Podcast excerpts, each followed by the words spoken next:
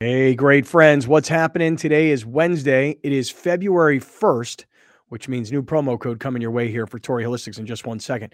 Uh, today's going to be a crazy day because so much news happened either late yesterday or early this morning. And obviously, we're going to get to the whole Tom Brady situation. So stay with us. We're just getting rolling here. Uh, we are in the Seven Mile Casino studio, sevenmilecasino.com. Interesting. I had a conversation early this morning with our friends down at Seven Mile Casino. And the thing we're talking about, and I'll tell you why, because um, I'd received some messages from some great friends who said, Hey, man, um, when's the next time we're going to all get together and do something like maybe we did last year when we had that dinner at Seven Mile Casino? And I said, I'm so glad you asked because I've already started talking to Seven Mile Casino about what we're going to do together in Q1. Sounds kind of fancy to say.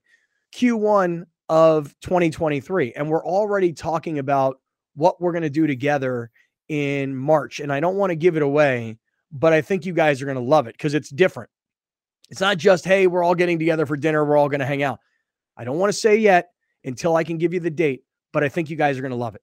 Seven Mile Casino, their website is sevenmilecasino.com. Sammy's Restaurant and Bar, which is Sammy's Woodfire Pizza, table games, blackjack, poker, Pai Gow, and others right here in the casino side all condensed for people who want great food and great gaming. Seven Mile Casino, seven minutes south of downtown San Diego, sevenmilecasino.com. All right. Uh, also, speaking of uh, Torrey Holistics, I had a really great conversation yesterday with Ruthie Edelson, who you guys all know, who's the marketing director at Torrey Holistics. And um, man, we we got some things cooking with those guys too. So here's what I want to say: always support our sponsors, please.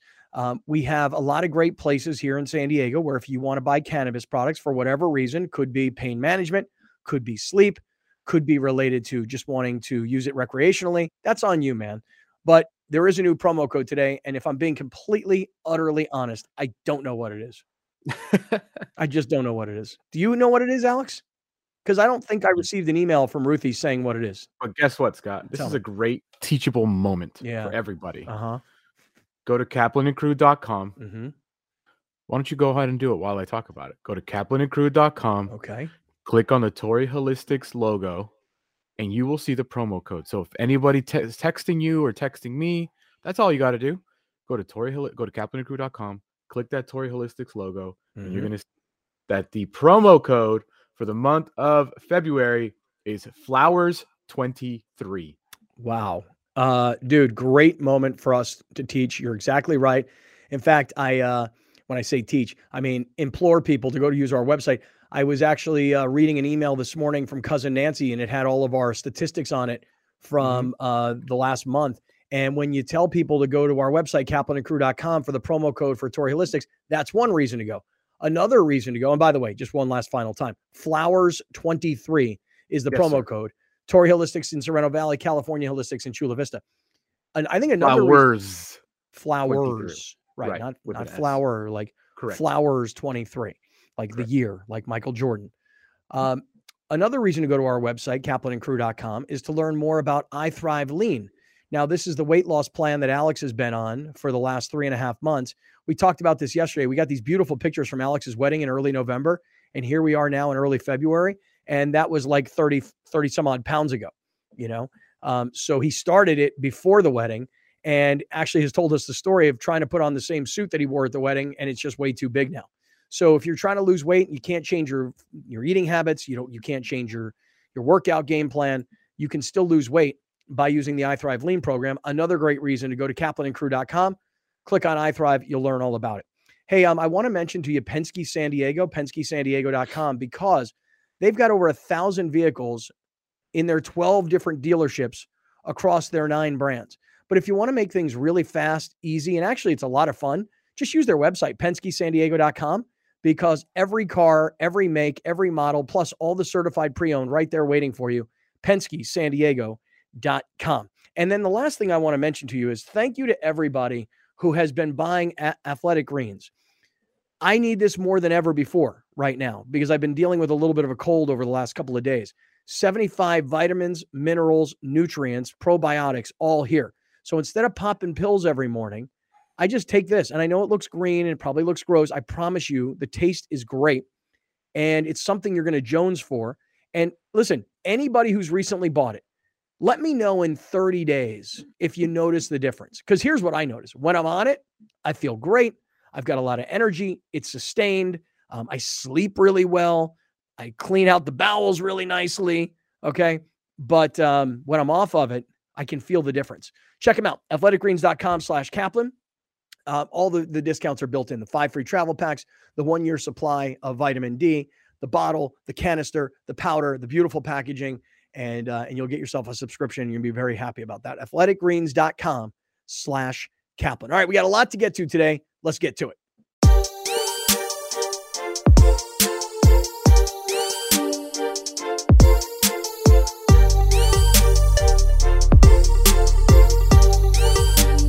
Hey, great friends. What's happening? It is Wednesday afternoon. This is Kaplan and crew with Grande and the Brown Man coming to you from the Seven Mile Casino Studios, sevenmilecasino.com. I want to say good afternoon to all of our radio listeners on 1090 tuning in throughout Southern California. Uh, appreciate you guys who still listen on the radio. Want to say what's up to all of our YouTube viewers who are involved in our live YouTube chat. So get in on that to all of our podcasters who listen on your own time on Apple, Spotify, or whatever other audio podcast platform you use. And tonight we will be on TV.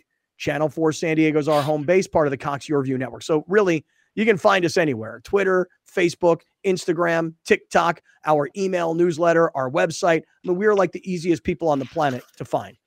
So, before we jump in today, and obviously, big story Tom Brady retires. He says this time for good. I, I, I believe him this time. Fellas, isn't it interesting that yesterday we were having this conversation? And I remember at one point, Alex, you said, So we all think that Tom Brady will play again. And we weren't even thinking about him playing for a year. We were actually thinking, you know what? If you're the 49ers, maybe he finishes his career with you and he plays for another two years or so. And you might be thinking, but dude, he's 45. I get it. But if you just look at the numbers he produced this year, he's a top five quarterback in the NFL statistically still.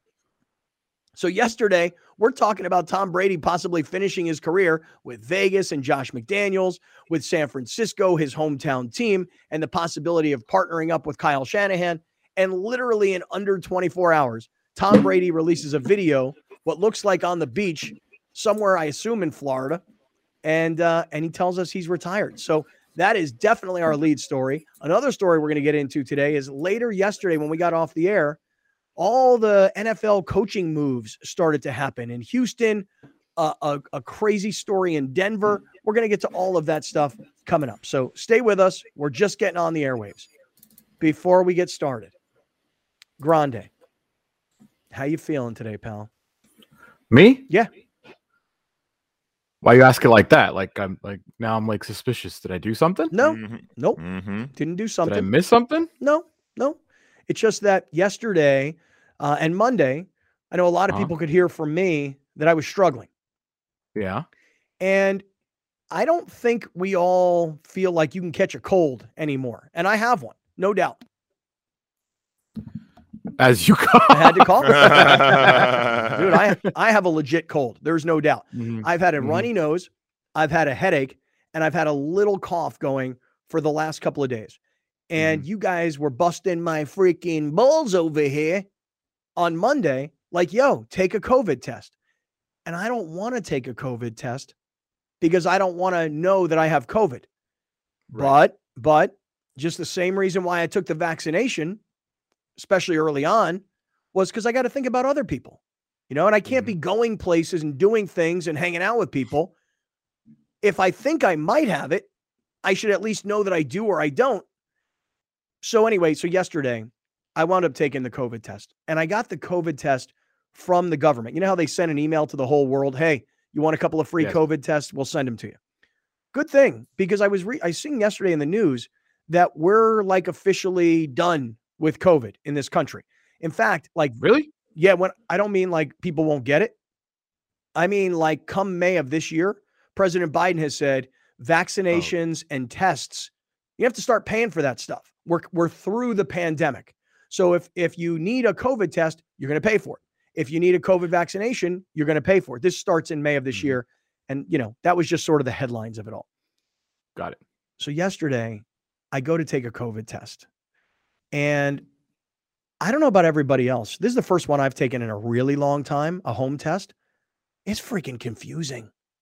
I I I was like, what the hell? I'm trying to follow every step, open the box, take out the this, take this, open it, don't touch this, make sure your hands are washed and dry, F- put in six drops, but only six. And you have to put the, the thing on top of it. You can't be at an angle. And then you got to swish it around and then you got to stick it up your nose, 15 seconds, swirl it all around. Don't forget the other nostril. Do that one too. Then you got to stick the swab into the thing and then close the book. And the whole time I'm panicking. the whole time I'm in a state of panic. Like, am I doing it right? Am I doing it Mhm. wrong? Have I screwed it up? Mhm. Have I infected Mhm. it with with dirty hands? I mean, I'm a mess until until I do it. I set an alarm for 15 minutes. I come back and I got one pink line. Two pink lines means positive. One pink line means negative. And I swear to you, I'm not joking. As soon as I saw the one pink line rather than the two pink lines, I just felt so much better. I mean, I was ready to go. I felt mm. so much better. And I still had a little bit of a headache and I still have the sniffles and I got a little bit of a cough. But knowing that I had one pink line rather than two and that the home test told me I was negative, I, I immediately felt a hundred times better. So I got to ask you, you still have stuff happening today, obviously, as you wipe your nose and cough. Like, can't can't get around it. So- Cannot do it. so will you test again, or one negative, you're good to go? What do you think I should do? I think if you're going places, Mm-hmm. like you just said, like for other folks, I would probably test before I bounce and meet with people. mm-hmm. Uh, but if you're just gonna be home working and really whatever, you know, I think you'll be okay. I I think it's more about you don't really want to be running around Cardiff and the Kraken and and wherever else you go. If if you if you are positive today, right? Agreed. Agreed. Right. So that's all. I think if you're gonna go out and about, maybe just to be safe. But Yeah. um, I mean, that's how people operate. They take a test and they move on. Yeah. I do the same thing. Right. So I took one COVID test yesterday. It was negative, and I don't really want to take another one. And I'll tell you, man, I'm not joking. When I say I felt a hundred times better prior to that, I was like freezing. I took a big old nap and I was freezing. I woke up, I'm like, I'm freezing. Like I'm shaking, my whole body shaking. I'm walking around the house with a big old blanket. I can't get warmed up. Mhm. I'm freezing. And I'm like, oh no, I probably have COVID. Took the test, didn't have it. One test. One test. Right. So why you bring up COVID and and me? Well, you were saying yesterday that you and your girlfriend, excuse me, now your wife, Don't mind Oh, me. Jeez, you should take a test right now. don't mind me. I still got a little bit Just of a cough. just swab the microphone. um, oh, you were, that's great. you were telling us that that Mar wasn't feeling so hot. Yeah, You guys have been around a Um, lot of people. yeah. How you doing? And yesterday, um, she called out 'cause she was feeling like trash. mm-hmm, But on Monday, she tested negative, like you. On Monday, she felt awful. mm-hmm. On Sunday, she slept from about 12 p.m. to 9 p.m. because she went to Mexico on Saturday for a big family party. And that must have been a cesspool for COVID because I think there's about half the guests came back with some the TJ variant. And uh, so yesterday she was like, "Do we have any more COVID tests? I still feel awful." And I was like, "Yeah." And she, I gave her one, and she said as soon as she put little drop the little drop things on the little tablet, she, as the thing went up, she saw line line bang bang, bang bang, and then um, she realized they were expired tests because they weren't the ones the government sent. They we just had them in the house. So No I went to Target Mm-hmm. and I got some. And by the way, tests, in my opinion, she laughed at me. She's like, "How much do you think they cost?" And I was like, "Uh, not eleven dollars a pop No way. Eleven dollars for one test, for one test. not for two. not for two. For one, I was like, uh, that's pretty expensive. Um, so I got her some, and she did the test again, and yep, she's she she got two thick lines on that thing. Okay. Well, now you live with her. You're Uh-huh. exposed to her. Right. I suspect. but I had no symptoms except headache. I've just been I've had a headache. hmm and I was like, "That's all I got. I got. I'm fine." Mhm. So, you know, according to the the world, I have no symptoms. So I ra- I ran around and prepared like it's the apocalypse. So I went grocery shopping. I I, I did a bunch of stuff with the dog because I was like, we might be locked up in this house for the next five days. And uh, yeah, I woke up this morning feeling like ass. Took a test, and I got two thick lines. They thick boys on that thing. Damn. So now this you house is infested. so now you have a positive test. hmm And will you take a second test to see if maybe you had a false positive? Oh no, that thing was thick, dude. That thing's bright red. All right, but let me ask you this. Let me ask you You know how like the first line, if if you only get one, it's negative. yeah. My positive line is redder and thicker than, the, than the negative one. Let me ask you this. If I told you, if I told you that you had 10 tests in your house, free, Mhm. government issued free tests, would you take Yeah. another one? Yeah, but not today. I mean, tomorrow. I All. I'm saying is this. At $11 a test, yeah, I want to conserve the ones that I have. I got Right. four from the government. I'm down to three. I don't need to be going to Target to buy an $11 test. So I'm happy with my negative, and I'm going to just Mhm. go with I took a test, I'm negative. right. So now that I think we have to, I don't know. Like I think we test every day to see if we ever just get negative, right? So I could leave my house again. How does it work? I don't even know. know. I've never tested positive for, for COVID. I've had all four variants, but I've never tested positive for COVID before. Wow. I can't stop. My nose won't stop running. I dodged that thing for three years. Positive tests. Caught well, up to me. well, you had it. You just didn't have positive tests. right. Correct. But I feel fine. Yeah. I'm here. But like a total badass. Iron Man. But like, right, like a total badass. Rather than letting us give you the business, come on, man, for real. Like you can't do the show today from home. hmm You're like, no, Mhm. I'll stick it to you two guys. I'll do it with COVID. it's actually um it's actually quite distracting from how I feel because you know 10 minutes before we started doing this I was laying in bed because my back was killing me so it's nice and distracting to be on here I actually woke up this morning and my headache was gone and still had a little sniffle and still have a little cough, but felt so much better and decided, you know what, rather than go to the gym where I wanted to work out, because I don't want to cough on anybody or, you know, give a cold to anybody, or maybe that's where I got whatever I've got. I decided to jump on the Peloton this morning and Mhm. I did a really, really hard workout with some I don't know, some kind of like German black guy. He didn't speak any English. Everything was in German, you know, uh-huh other than let's go. It was the only thing he said in English is let's go. So I didn't understand Okay. a word my man said. I just followed his numbers all morning long. And I was like, I'm going to put in like an extra hard effort, like 20% more than I would normally do. So no headache, little cough, definitely sniffles, but feeling much, much better. Browner, what do you make of all this? I think you guys are really ignoring what is actually more suspicious that's going around. And it happened last night. You may not have experienced up where you live, but here, everything was shaking because planes were flying overhead. And I don't mean like kind of shaking, like, oh, that's a helicopter. Like, no, that's military activity. Military activity that happens in the end of the world type movies. So, yeah, that, my friend, that is more on the agenda for me today.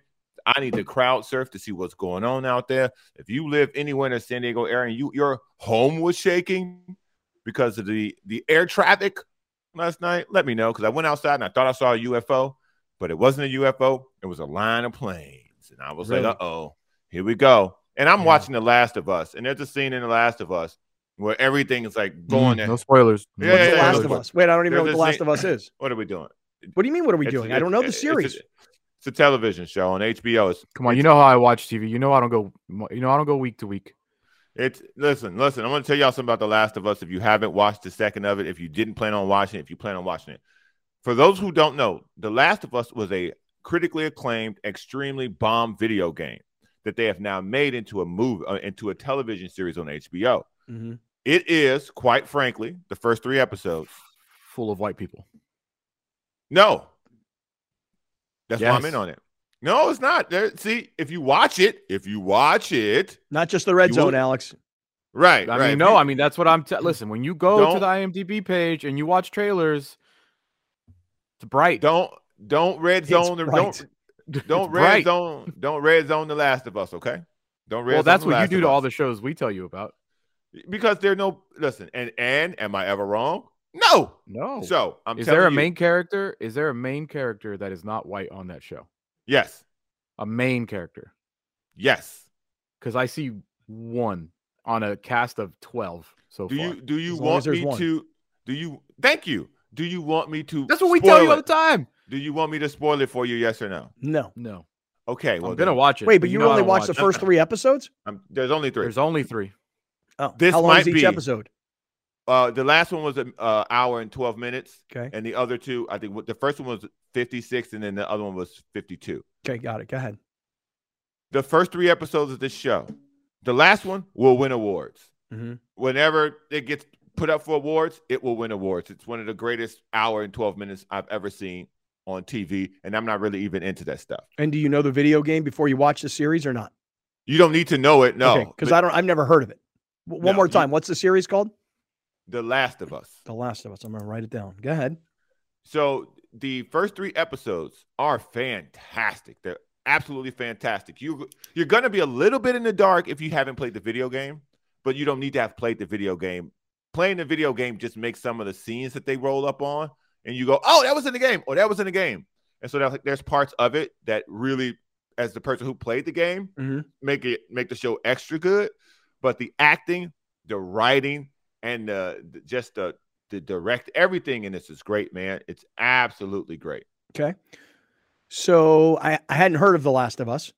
The the next thing I was I had on my calendar to watch was You People with Eddie Murphy and Jonah Hill, where the black family and the Jewish Haven't family. it yet. Haven't watched it yet. Me neither. And it and let me tell you something. I, I haven't seen it yet. I've only watched a trailer, but th- it it kind of hits close to home, you know, because uh, my daughter has dated a black dude, and and I've thought to myself all along, geez, I wonder what happens if she decides to get married to a black guy. And it's not just what does it mean for us. I thought of it, what does it mean to them that that that their boy would be marrying a white girl who's Jewish? And so the storyline, without even having seen it yet, is like, you know, something that could happen in my real life, you know? So I'm kind of excited to see it. And I was going to watch it last night after the Laker game, but then I realized I don't have two hours in me. And then I went to go watch the San Diego State basketball game, and it wasn't even on because whatever game was on before them on CBS Sports Network had gone to overtime. And I was watching the bottom line on CBS Sports Network, and they were telling me the score of the San Diego State Nevada game, but I wasn't able to see it because whatever crappy game was on was in overtime. So by the time when they got to the San Diego State game and I got to halftime, I was like, you know what? I'm not making it to the second half. And I passed out. So I haven't seen The Last of Us. I haven't seen you people. And I just finished White Lotus, which I'm still The third Yeah. episode, the third episode, if you watch it with a woman, Mhm. she will cry. Oh, really? Yeah. Uh, Listen, you might cry. You Mm. might cry. mhm. All right. Scott's probably Scott, you will cry on the third episode.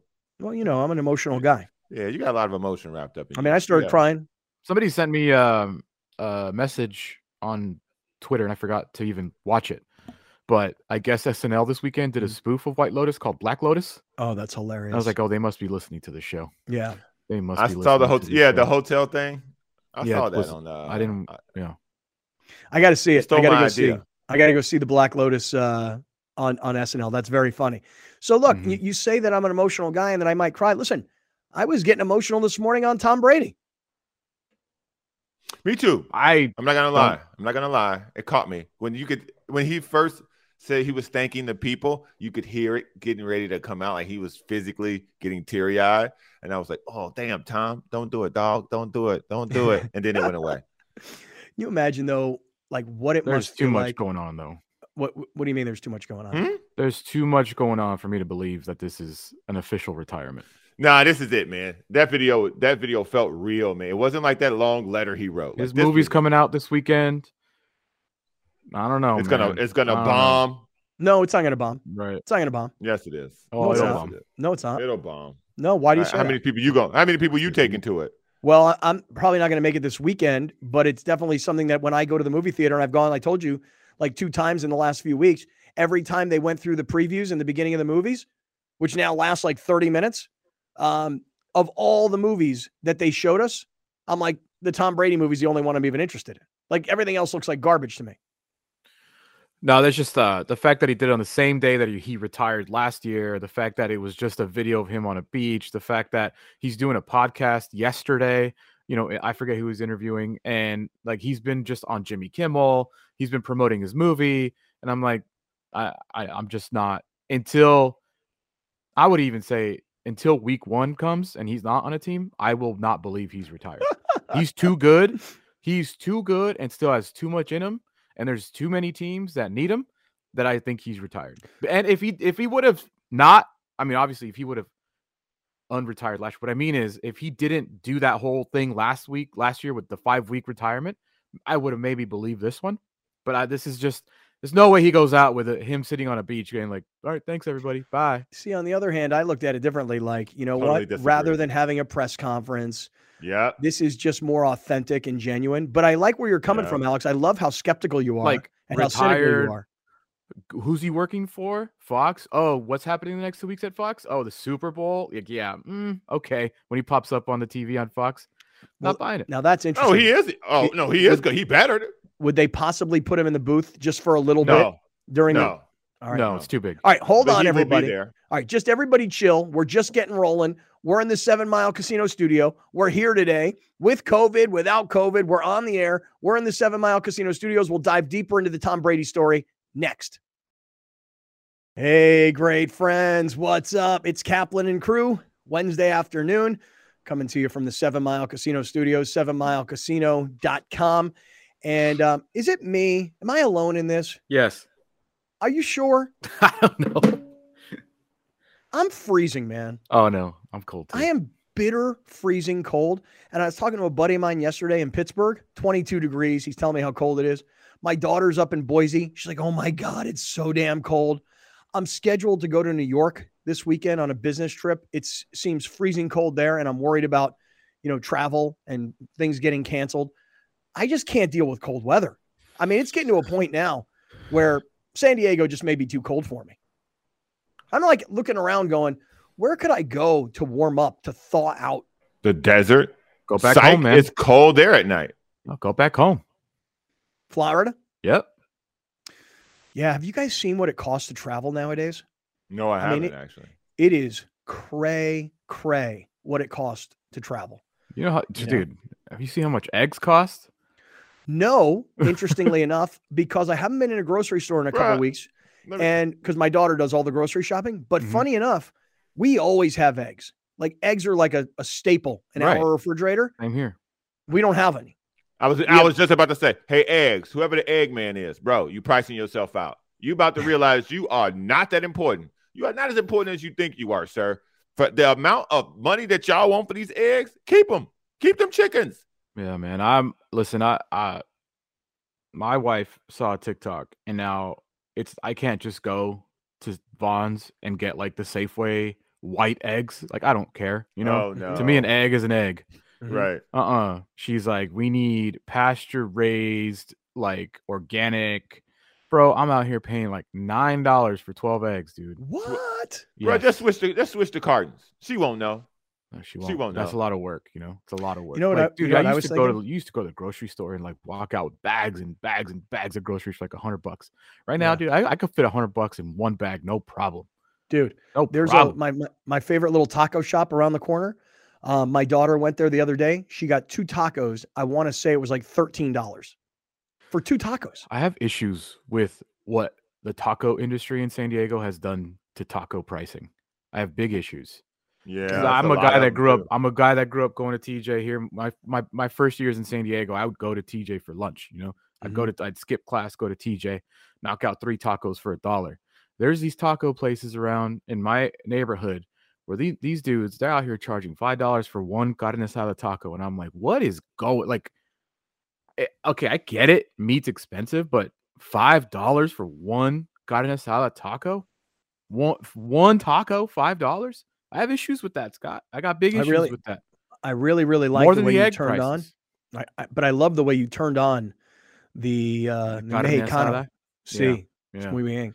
There's a there's a little taco shop up um, that I've never been to before, and the reason I'd never been in it is because outside it says a um, it doesn't say supermercado. It says um, oh god, there's another word they use, and it, j- just completely left my head. Carniceria. No, it's it's more like um I don't know. Gosh, forget it. I it was like groceria or something like that, and I was like, okay, well, it must be like a Mexican grocery store or something Mhm. like that. And I walked in the other day, just I'm like, I got to see what's going on in here, and it's a full on taco shop. That's all. That's all it is. I'm like, you guys got this sign out there that uses a word that crackers like myself who live in this neighborhood do not know what that means. Yeah. So I think you are a grocery store with Mexican products, and you guys are telling me you're just a taco shop. So I was in there, and I'm like, you know what? While I'm in here, let me get some. So I haven't had eggs in a long time because, I, again, a I don't haven't gone to the grocery store in a long time. My daughter goes to the grocery store and she buys all the food, and I don't know if she looked at the eggs and said they're too much, or maybe the store didn't have any. I'm not really sure. So I was like, you know what? I'm going to get a chorizo and egg avocado burrito, breakfast burrito Mhm. and it was fire. No AF. potatoes. No potatoes. I, I I don't do the extra carbs. You know, the the, the Well, yeah, I tortillas mean, enough. Yeah, you scoop the bread. Right. You know me. Yeah. And so um so I got this amazing burrito. It was fire AF. Love chorizo. But it was like the first eggs I've had in a long time. And I was surprised the burrito was like, I don't know, nine or ten bucks. You got real chorizo. See. Oh, See, interest- as so opposed like, to what? was it soy riso? no, I don't do that. So like the bottom of your burrito was just dripping No, in just oil. dripping. Yeah, Just dripping. Yeah. So yeah. fire. Uh, this might be a cardinal sin as a Mexican, but I don't buy chorizo. It's just it's messy cooking it. It's oily everywhere. It my hands if I put in a burrito, my hands look like I'm like bleeding. You know, it's just I have switched to soy riso, and honestly, they, yeah, there's a difference, but it's not like that big of a difference to me. And I know I just insulted a lot of people, but I just can't with the, all that oil and, and the mess. It's the mess. It's the Yeah. mess, dude. Uh, It's- you're- it- I have a white top stove kind of thing. It's just a mess, man. Yeah, it's Yeah. pretty rare to get chorizo, but I will tell you this: just to your point about soy rizo, I uh, my daughter who is like mostly vegetarian, she buys these Beyond Burgers, you know, Mhm. and she'll make them in tacos. So it's not, you know, like if we had taco night, I like to use turkey meat. Mhm. She likes to use Beyond Burgers. Well, one night she made these Beyond Burgers as taco meat, and it looked just like regular meat. So I Mhm. tried it. Fire. Interesting. Yeah. Now a lot of people are giving me grief about it. They're like, dude, it's all chemicals and it's and I'm like, I got it. I mean, I do. I really do. Um, which is why I never was interested in it in the first place. But my daughter likes it and it's it's fire. So how we get started on this? Eggs, egg Cold. prices. Uh, Egg, cold traveling to. Florida. Yeah, freezing. Expensive travel, expensive eggs, expensive Yeah. tacos, Right. chorizo burritos, soy riso, impossible burger tacos, white people taco night. There you go. Yeah. Anyway, all right, let's uh let's get to Tom Brady because that is the story of the day. We're in the Seven Mile Casino Studios, sevenmilecasino.com. Um, I mentioned this earlier. Uh, for those of you that watch the pre-roll of the podcast, those of you that are listening on radio, you wouldn't have seen this or heard this. TV viewers as well. Um, Browner, don't say anything if you don't mind. But we're working on something now to because people have been asking me when are we going back to Seven Mile Casino? We had that great dinner last year at Seven Mile Casino when Alex designed the menu. We had like, I don't know, 50, 60, 70 people all come to dinner. It was so much fun. And then we got done with dinner and then at Sammy's restaurant and bar. And then we went over and we all played cards together. So we're working on an event in March at Seven Mile Casino, but I don't want to say what it is because I think people will be super hyped on yes, it's dinner, but there's also a show. And I want to I want to save that. Browner, you know what I'm talking about. What do you think? I think that we are going to give the listeners of the show something very, very special and something very, very fun that they will remember. Yep, I agree. I do. All right, let me do this. Let me jump right into Tom Brady because that news broke early this morning. As a matter of fact, um, about six o'clock this morning, I hear my phone buzzing and I can, I, my eyes are closed, but I can see that my phone is lighting up. I go to grab my phone and it's the first story. ESPN had put it out and whatever other news services I follow, news and sports, tons of push notifications. Yes, yes, I allow for push notifications. Most of you don't. I do. My phone is constantly all day long buzzing with push notifications. Tom Brady retires. Now, he put out a video all over social media. And to me, it's just my own opinion. I actually think he's really done. I mean, literally yesterday, I said on air, I expect him to play two more years. We all had this conversation about should he go to San Francisco? Can he collaborate with Kyle Shanahan? Would he walk through the door and say, It's my team, do what I tell you? Could he go to Vegas? Could he go home? Could he go home to New England? Could could the Patriots organization go, you know what? He plays three more years after he left us. He's won a Super Bowl. We haven't. Let's bring him home. Could Mac Jones learn from Brady? Could Mac Jones go from being starter to backup? We had this whole conversation yesterday. and then this morning, Brady says he's officially retired. Like, really, this time. Like, hey, hey, I'm retired. Like, really. But Alex, I like your cynicism. You don't you don't buy it. Um, no, I, I, I, I don't. Um, it's just I got to get the video. I don't know where it went, but I gotta get it. Um, it's just one of those things that there's just so much going on around Brady right now that, and then also the same day he retired last year.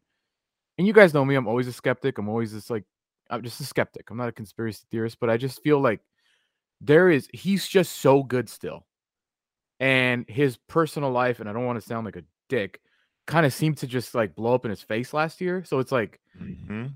It's almost like he lost that aspect I'm, i don't know uh, if that's true or not but it just like i just think there's so much left in the tank and there's real contenders that could use him he's already got the next part lined up it just feels out of nowhere again i I just don't i'm not convinced and i won't be convinced until week one Yeah, I, I even then, don't. I, What if I'm somebody not- gets like a the- another San Francisco? Like you Go- go imagine the Niners though- go through all their stuff. Yeah, Like go, go through your your uh, your skepticism though. You had a bunch of reasons why you're not 100% buying it, and some of them might be actually convincing to people who are listening and watching. well, um, number one, he retired in 2022 on February 1st. Today is February 1st. Last year, he wrote a very very long, like, was it letter? I guess that thanked basically everybody in the world. This year, he retires again February 1st in a 55 second video where he just is on a beach. Like that's it. And that's number one. His movie's coming out. So could use some promotion because I think it's gonna stink. It's He's been on Jimmy Kimmel. He's doing a he's like sitting down doing an interview on his own pod. Like there is so much stuff happening around Brady that this just feels to me like a promotional of some sort. Like let's get my name back out there. Let's like get it's not about me playing, it's about me doing everything else. Like he just interviewed Stephen A. Smith yesterday on his podcast. Wait, he interviewed Stephen A. or Stephen Yeah. A. interviewed him on his podcast. Jim Gray and Tom Brady interviewed Stephen A. Smith. That's who it was, that, and I just looked it up. All right, and gotcha. I don't know. It just for me, it just seems like there's a lot happening and a lot of things he wants to promote, and him throwing out his retirement talk. It just all seems like good timing. Hey, by the way, you guys both think that this movie's going to bomb. I told you that the last two times I was in a movie theater, I saw The Fabelmans, which I thought was horrible, and I saw uh, what was it called, Life of Otto or something of Otto, something with Tom Hanks, and I thought uh, that was a little bit better. Although my girlfriend cried the entire film. Mhm. Of every preview that I saw in the theater over the last two times I was in it, every other movie looked like trash to me. And the one movie that if you would have said to me, what movie would you like to see of all those movies that they just previewed? It would be the Tom Brady movie. And I think you guys underestimate how many people love Tom Brady. And then you combine all these older lady actresses who are all ultra, ultra famous and successful.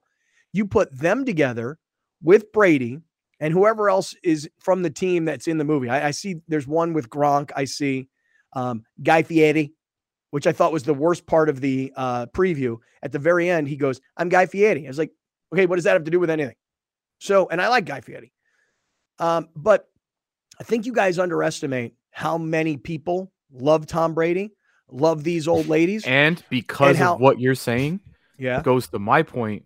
Like, Yeah. damn, Brady's no all these New Englanders. that maybe the last three years were like, God, I can't. Tom Brady with the Bucs, like I'm over it. We are Mac Jones is terrible. Jarrett Stidham, blah blah blah. How do you get all those guys in the theater? Oh, Brady retired. We should go support his movie. Oh, please. Got to support his movie. I just think, Browner, you're laughing. You just said you literally just said how many people love Tom Brady. That's literally going to, like that's supporting his movie. Like that's all I'm saying, and it's just perfect timing. Like let's retire today. The movie comes out on Friday. Yeah. Okay.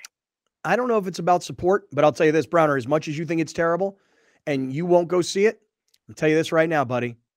White America is going to eat this for lunch. It's got a Metacritic score of 49%. Is that good or bad? Is it out of 50? It's out of 100. Oh, really? Yeah. So what? Just because it's going to be a bad And movie plus, doesn't it's mean not like Tom. Brady's like starring in it. He's in it, but it's about those four ladies. Yeah. Not a, it's not like a Tom Brady road trip movie. Dude, so you think okay, so let me get this straight. Because Yeah. I, I think you don't understand the power of how movies work now. Yeah, maybe I don't. Go ahead, Okay? teach me. Ava- Avatar has been number one for five, gonna be six weeks after this. hmm This movie is based on four women in their 60s. No, 80s. 80s. Okay, even better. Four women in their 80s who the viewing demographic who goes to see movies now during the at night when they actually make movies or make money will be asleep. Like, yes, this movie's gonna do well from from noon to, to 3 p.m. Let's go for a matinee, darling. After that, kaput. All right. I know kids going to see Browner. this movie. This is how What? you establish if it bombs or not. What was their budget and how much does it make? Okay. James Cameron had to make two billion dollars to make any sort of profit on Avatar 2. He did Okay. that. It's like almost three, I think. The budget for 80 for Brady is 28 million dollars. Okay. They're You think this movie that. is going to make 28 million dollars in the box office? No, but in the box office, 28. You don't think so? That's the, that's what they call a loss in the business, my friend. Yeah, but 28 million sounds like such a small number. That's my whole point. Right. That's So whole what I'm what I'm saying is though that if it makes 56 million, it doubled what it cost to make it. That's Not gonna make success. It's not going to make that. That's what I'm saying. Can't It's not going to make I- that. And and it comes out Monday or it comes out Friday. Yeah. Yep. I can't wait to see what happens on Monday. And, and and movies are more expensive than they've ever been, and this won't make it to 28 million. And that's not What hard. That's not hard. What do you hard. think, Alex? What do you think? It ain't making it 28 million in weekend one. I mean, if it's out, if, and- if it's out there for two months, maybe, but it ain't doing it weekend one. the, the if you hit hard weekend one at a movie like this, you'll get 30, 40 million. And then the next week will be like 15, and the next week will be like five. This is going to do about 12 the first week. And it's not going to go higher than it will in the first week. That's just not, not how movies work. All right. Well, let me just say this. I don't know anything about the movie industry. Okay. I don't pretend to be an expert. And very frankly, I've gone to the two movies in the last three or four weeks, um, which is like the first time I've been to the movies in years. I think I went to see Top Gun. Like that was probably the first time I'd seen a movie in, in a theater in years. Mhm. You know, I watched that movie Elvis on HBO Max at home. I mean, it's not it's not a movie that you go to a theater and see. Now, if Um, it was streaming, it might do some good numbers because you're just home. You might as well Okay. throw it on. All right, I'm going to tell you guys this. I think that this movie coming out the week before the Super Bowl, The When week that there he retires, not long after he retires, he retires on Wednesday, movie comes out on Friday. I think this movie easily eclipses 28 million in the first weekend. Let me let me, let me see what movies are opening this weekend. Yeah, how we let me know. go? How we go from talking about Brady retiring to his movie? I don't Oh, it's because he retired two days before his movie came out because it's working exactly to plan. Do you have the video available to show Yes. everybody? It's a 50 second video. yes. Many of you likely have seen it on social media. For those of you that haven't seen it or heard it, No, here's Knock at the Cabin comes out this week. He is Let's- not Okay. getting Wait, this one. Bro, wait, no, here's this. Here's this. cabin. Real quick, real quick, real quick, real quick, before we do knock of the cabin. The best performing comedy movies in 2022. yeah. Guess how many made more than $28 million? Of all the comedies in 2022, Okay. how many how many comedies? Because that's Mhm. the other thing. This is a comedy. How many Mm-hmm. comedies made more than $28 million? How many? Just take a guess. Five. Four. Five. Five. See, I know I know the movie industry. I know this industry well. Five Browner. comedies. Five, Browner. Five. Top of my head. I just know this stuff. and you think I- Tom Brady's 80 for Brady is going to be one of the five of 2023. What which movie what five movies uh were comedies in 2022 that made more than 28 million? And this is on the year, not Mhm. in the weekend. Mm-hmm. Uh, Bob, the Bob's Burgers movie. made Never heard 30, of it. 32 It was a million. cart. That was a cartoon. Mm-hmm. Violent Night. Never heard of it. 47.5. Oh, Violent Night is like that Santa movie where Santa's like Yeah. the bad guy. Mhm. Dog. I don't even know what that is. Oh, that's Okay. Channing Tatum. That made 61 million. Okay. The Bad Guys. Great movie. with The Bad Guys made Bad Guys which is was good. animated. Animated made 98 million. That Mhm. was and- good. The Minions made 370 million. Okay. The minions be raking it in. So well, I just have this uh, feeling that Tom Brady and all of his fame. But look at the demographic these movies are aimed at. The number one was kids. Number two is kids. Dog was for for women who love Channing Tatum. What was the fourth one? The Santa movie. Uh, Like uh, young Silent. people. Right, Silent Night, young people, and the fifth one was what? Doesn't matter. What does it matter? The, What does it matter? It's not. It's not 80 year olds. the demographic that this movie is aimed at. Like, wh- I haven't seen a commercial for this movie at all. Um, you you seem to think that this movie is aimed at 80 year old women because the four ladies in the movie are 80 year old women. Who I don't football think players don't fo- football watchers don't know these people. Don't know these ladies? No, they don't. You're right. They know Tom Brady, Who's and not that's why it? this movie. And that's why. Yes, he is in it. Who's in the movie more? These three, these four ladies or Tom Brady? I don't know. I haven't seen it yet. Why don't you see it and let us know? Man, I almost cursed on here. Man, I'm not gonna see no. No, fam, I'm good. I'll pass. Really? What if I'll told you Vince Wilfork was in it? Would you see it then? Nope. Really? Nope. I can't get that time back. What I've learned about movies is if I'm not personally invested in them, I can't get that time back. I ain't going to waste my time watching these four white ladies run around and see Tom Brady. I'll pass, bruh. That's What all if one of them? people. What if one of them was black? Would you see it then? No, Oh, really? What if all four of them were black? no. The premise of the movie is stupid. I don't. Tom think so. Brady uh, spent two days. He's got a small role on this movie. All right, hold on, everybody. Let's do This this. guy's gonna be so mad when he sees that movie. Tom Brady's not in it. Let, let's do this. let's come back and let's let's hear what Brady said earlier Yes. today when he retired via social media. We'll get right there. We're in the Seven Mile Casino Studios. This is Kaplan and crew on a Wednesday afternoon. Hey, great friends. What's happening today is Wednesday. It is February 1st. This is Kaplan and crew from the Seven Mile Casino Studios, sevenmilecasino.com. To all of our 1090 listeners, wherever you may be in Southern California on radio, glad you guys are here for all of our YouTube viewers. Get involved in that YouTube chat. Make sure you subscribe to our YouTube channel and uh, be involved in the conversation as the show goes along. To all of our podcast listeners, you're doing this on your own time. You're catching up. Shout out to you guys. And tonight, 7 p.m., we're on Channel 4 San Diego, which has affiliates in Orange County, LA, and Santa Barbara. So we're everywhere, right? So easy to find. Very, very easy to find. All right, guys, let's keep going. The Tom Brady thing, we keep getting off track. No surprise. yeah. So let, let's get into Brady's actual retirement announcement, and then we can have the discussion. Now, Browner and I both think Tom Brady's officially, really, finally done. And Alex here thinks that you're promoting a movie that comes out this Friday. Um, there are Same date as your him. retirement as last Right. year. Right. Yeah. Last year was February 1st. I didn't know that. Yeah. This year it's February 1st. You're promoting a Yep. movie. Yep. Uh, Super Bowl's on Fox. He's theoretically supposed to go work for Fox thereafter. hmm So Alex here has taken over as show skeptic, which I don't like because I'm usually the most skeptical guy of the group. and I don't like the fact that you're biting on my living. I don't know. I feel like you've been going along with what's in front of you, man. I think. Uh, I think you. I, I have noticed that you have stopped being skeptical. Well, I mean, what am I naive all of a sudden? I mean, it, it, to- Yeah. to, believe to believe that Tom Brady is really retiring, 23 years in the NFL, seven-time Super Bowl champion, five-time Super Bowl MVP, and a guy who wanted to play till he was 45 years old. Check, Mhm. check, check, check. What's left? Now, what's left is there's teams that could use him. and he still is performing at the absolute highest of levels.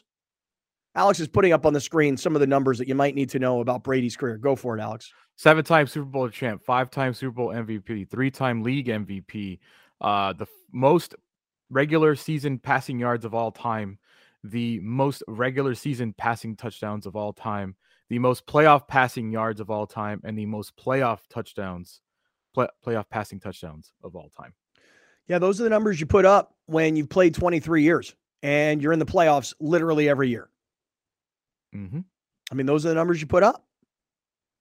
So, I, I mean, to me, I just look at the guy and I think this you're 45, you got the rest of your life, you're ultra famous, you're ultra wealthy, and the next job that's waiting for you is actually going to pay you more than you were making as a player in the NFL.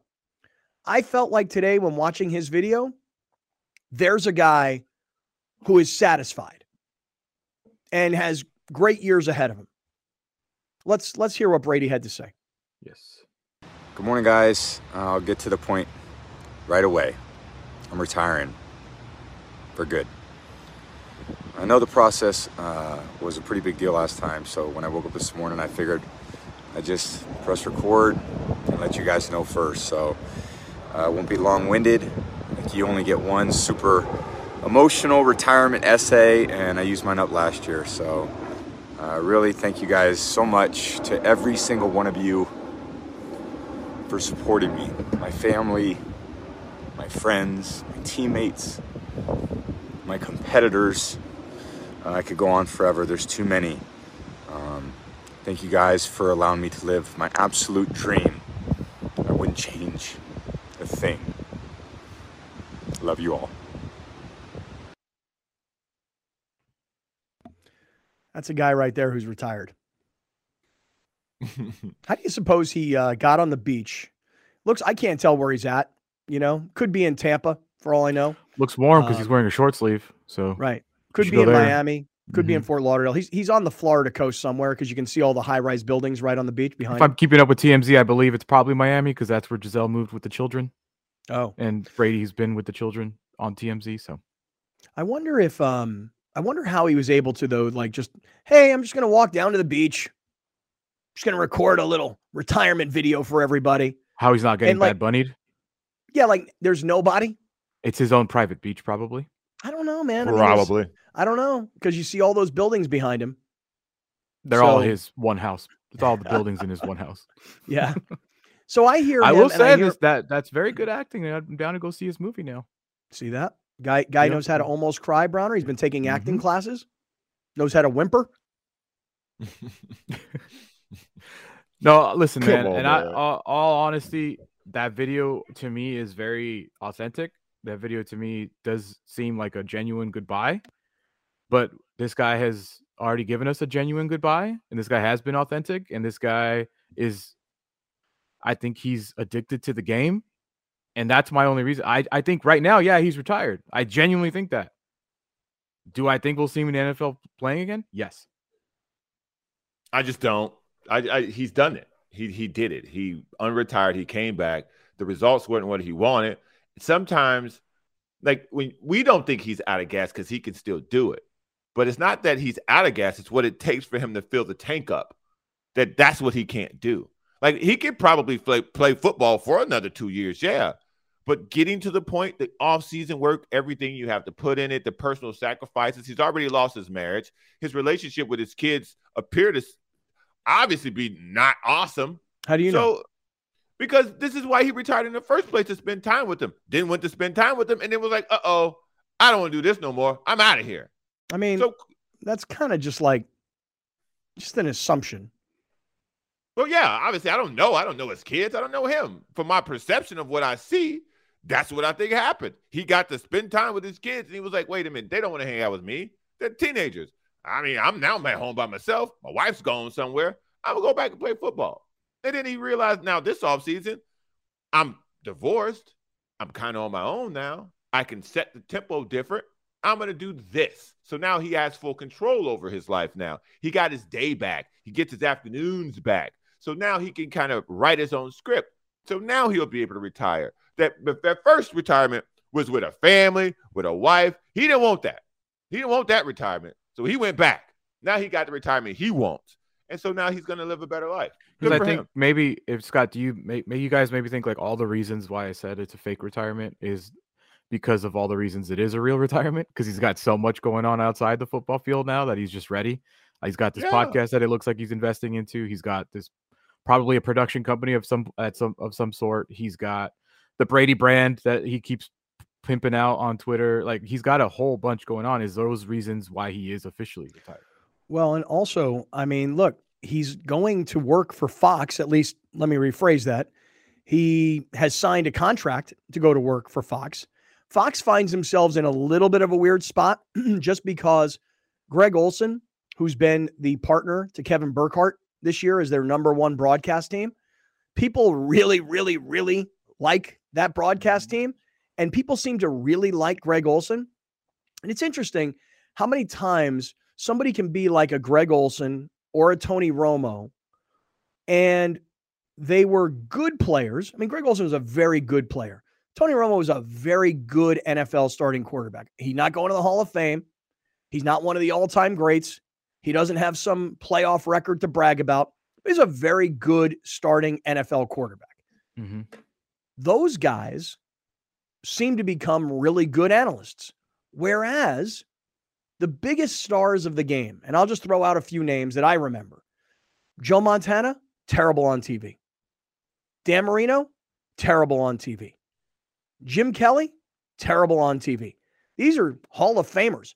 Drew Brees, people thought he was terrible on TV.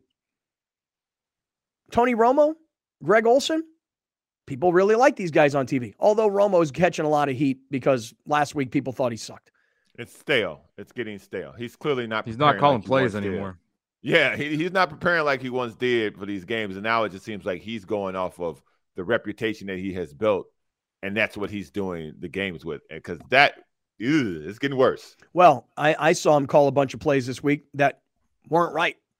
Right. Correct. Exactly. I think You know? a lot of people said that as well. He was so close to the game that he still recognized plays as they were happening that first year. That the further he goes away from it, he won't recognize the plays as crisply as he used to. Yeah, possibly. Yeah. So if Yeah, I I'm don't know if Tom I'm- Brady, if I'm Tom Brady, look, I'm 45 years old. Mhm. I don't know that he's officially a billionaire like LeBron is, but he's probably pretty darn close. Would just be a guess. Although those of you that are listening right now are going, don't forget about his divorce. I got it. But when ultra, ultra wealthy people get divorced, they're like, hey, sorry about this. Didn't work out. You take this, I'll take this. Let's go on with our lives. I'm sure Brady didn't get, Brady ain't dealing with what I'm dealing with. Can you feel me on that, Browner? Bill Gates Uh, his net worth is 250 million, according to Celebrity Net Worth. Really? Bill, man, Bill Gates got divorced, lost half of his money. Jeff Bezos got divorced, lost half of his money, and both of them smiling happier than they've ever been. Yeah. It's different for them. And Yeah, plus, well- Gisele, Gisele's, mm, I think, has more money than him. She Well, does. She Gisele does. had more money than Bill Gates' wife or Jeff Bezos' wife because Gisele had her own deal going on. correct. Correct. So I'm I'm sure that Tom Brady is thinking to himself, I'm 45. My teammates are like, if I can hang out with somebody, 32, you know, like, hey, they just drafted a new class. This kid's 21. You know, like I, I think I maybe have outgrown the locker room in some weird way. The guy And- could have thrown the pass to somebody who could have been his kid. No doubt. What are, what are we doing? you know, it's like I'm I'm good. I've I've won every I've won the Super Bowl 7 times. I've Mhm. been to the Super Bowl 10 times. I'm a five-time Super Bowl MVP. I'm going down in history as the greatest player in the history of the NFL based on rings. I know Browner you want to argue all day long about Deion Sanders, but all I'm saying is is that Tom Brady can feel like he's done it all. Yeah. Yeah. He, And it's actually get- good timing too for Fox. Now that Sean Payton's bouncing, like, hey, so what are they gonna do? Bump Olsen down to the number two team, or are they gonna bring Olsen into the studio, put Brady into the, the one slot? You know, they lose Sean Payton, they get Tom Brady. Sounds like an See, upgrade to me. I, I, I, I think that they're going to approach this from a totally different way with Tom Brady because it won't be like the Manning cast, but I also don't think they're just going to put him in a booth and have him call games like that. I, I think he can offer more than just you know a, a, a blander version of Tony Romo because that's what he'll be in there doing, seeing plays, calling plays before they happen. Like he he has to offer more than that, and I think that he can. The question is, who at Fox has the imagination and has the vision to create something that people would want to watch and hear that they will stick with throughout the length of that contract. Because I think he could do something that's all his own. Putting him in a booth with somebody just wouldn't do him justice, in my opinion. Well, I, I think that um, this is just a guess that he'll go into the booth in year one and he'll figure out if he likes it. And he'll figure out if he's good at it. I'll say this if he's not good at it, he ain't sticking around. You know, it's just that just not the way a guy like him is wired. You know, uh, I look at a guy like Drew Brees. Deal. How long? A 10 year deal with Fox. Okay. So, but, but again, if he doesn't think he's good and right. he doesn't like it, he's going to bounce. You know, I, I, look at a guy like Drew Brees. Okay. Drew Brees, $7.5 million a year. I understand. But I'm going to guess that Tom Brady probably doesn't do things for money anymore because he's got generational wealth. Be just yes. a guess. Yes. And I, Alex, hey, I get it. Who's walking away from $37.5 million? He's, I don't know what he made this year work, playing for the Buccaneers. 17 weeks a year. Right. But, but it, it does require some work and it will involve a lot of criticism. And when I look at a guy like Brees, just as an example, you know, Drew was he just wasn't great on TV. And and I would text him during like shows going, "Hey man, you're doing great. You know, you're looking good, blah blah blah. You're like I did with Landon during the World Cup. I would say to Landon Donovan, "Hey, you're doing great." And I think Landon's great on TV. But the critics just destroyed Drew. And NBC was like, "We don't think Drew's ready to take over for Chris Collinsworth." And Drew's contract was, "If I don't I'm going to do a year in Notre Dame. I'm going to be ready to move over to Sunday Night Football with Tirico. And if I don't get that Sunday Night Football deal in a year, I'm free to walk. Drew knew he wasn't great at it. Drew probably, I'm guessing, wasn't loving it. And now Drew's retired. And listen, I, I mentioned to you guys, I ran into him at the Minnesota Vikings game a couple weeks ago where he brought his kids, his son and his son's six buddies. That's being a dad versus being an analyst and working. You know, um, I ran into Drew. This is a couple, this is like a week later at the Vuori store in Carmel Valley. Mm-hmm. And he's like, Yeah, you know what we're doing next? We're taking my kids uh, to another playoff game. And so he's being a dad and having a good time with it. He doesn't need the money that NBC was paying him. And he also doesn't need the criticism that goes with being a top analyst. If Tom Brady isn't good, by the way, I think he will be good. If Tom Brady isn't good, I don't see him sticking around. You know, it'd be funny. What if NBC swoops up Greg Olsen? Because they don't have a replacement for Chris Collinsworth. And Greg Olsen has been so good that NBC can mm-hmm. be like, hey, you deserve this amount of money. So come with us. Now we got Mike Tirico and Greg Olsen. So what you know, I think obviously it looks like Amazon's pretty set up. It looks like obviously ESPN's set up, but and CBS is set up, but NBC is not. Like right. the rep- Greg the Olsen might end up being a winner financially in all this. Yeah, could be. Yeah, could be. Um, so Brady, because they're not keeping the Olsen in and not putting Brady in. You don't give someone that money and and don't put him in. It is. Oh no, no, no. And there's no way that Fox says, "Hey Tom, listen, um, Greg Olsen's really good. People seem to really like them, right? You know. So here's what we're gonna do. We're going to take you, and I don't know who the number two guy is, the number two play by play guy is at Fox. I, I couldn't recall it off the top of my head. I, I don't remember who it is. Um, but it's not like Fox is going to say to Tom Brady, hey, look, what we're going to do is this. We're going to keep Kevin Burkhardt and Greg Olsen because people seem to really like them. We're going to move you, Tom Brady, Mr. Seven time Super Bowl champion. We're going to move you to the number two team, kind of let you get your feet wet a little bit. That's not happening. Nothing against Daryl Johnston, but I could see him getting the boot for Greg Olsen nope, as the number two guy. Who's the play-by-play guy? Joe Davis. Joe Davis. Yeah, I could see them. I could see Fox saying, "Here's what we're going to do. We're going to take Joe Davis and we're going to give him Greg Olsen, and our number two team is going to be that much better. Mm-hmm. And we're going to take Burkhardt and we're going to take Brady and we're going to put those guys in the booth together. Burkhardt, yeah, by the way, I I talked to Kevin. Um, this is uh, a couple weeks ago in Minneapolis. And we started chatting about this just a little bit before the game. And he's like, bro, I don't, I don't know, man. He's like, this has gone so well, me and Olsen this year. It's gone so well. And I feel so bad for Olsen because he's kind of the victim in all of this. But Olsen said today, I saw a quote from Olsen today. He's like, Hey, I know what I signed up for. Yeah. I mean, I knew I was getting the number one spot, but you know what Greg Olsen's going to have? He's going to broadcast the freaking Super Bowl. That is like the dream if you are an NFL broadcaster. In year like two, right? Like full time year two, I think, maybe three. so, yeah. Yeah, because I remember him when he was a Carolina Panther. He got to call like it was the Panthers won a bye week, and he called a Vikings game, and the Mhm. Vikings didn't let him into the the Right. team the production meetings I because they're like, no, we got to play this guy in like three weeks. We're not going to let him Mhm. into the our facilities. Yeah, Right. so I think full time he's maybe year two, maybe three. Yeah, and he's done he's great. on the freaking Super Bowl I know. and, And one of the most anticipated Super Bowls in a long time. I know. All right, let me do this. Let me say that um, still to come. Alex mentioned um, the coaching moves yesterday briefly. We're going to get to that coming up in just a couple of minutes. Also, Ryan Lindley, the former San Diego State quarterback, who is now the current San Diego State offensive coordinator. First time we're having Ryan on since he's been promoted to offensive coordinator. We'll get there in just a matter of moments. Um, hey, Alex, tell me about what's going on with iThrive because yesterday you were upping your dosage. How you doing? Yeah, um, I I feel besides COVID, that's the only thing that I feel right now. uh, but everything's going well. You have like 34, 35 pounds. Um, I was wearing some shorts this morning, and Margot's those don't fit you anymore.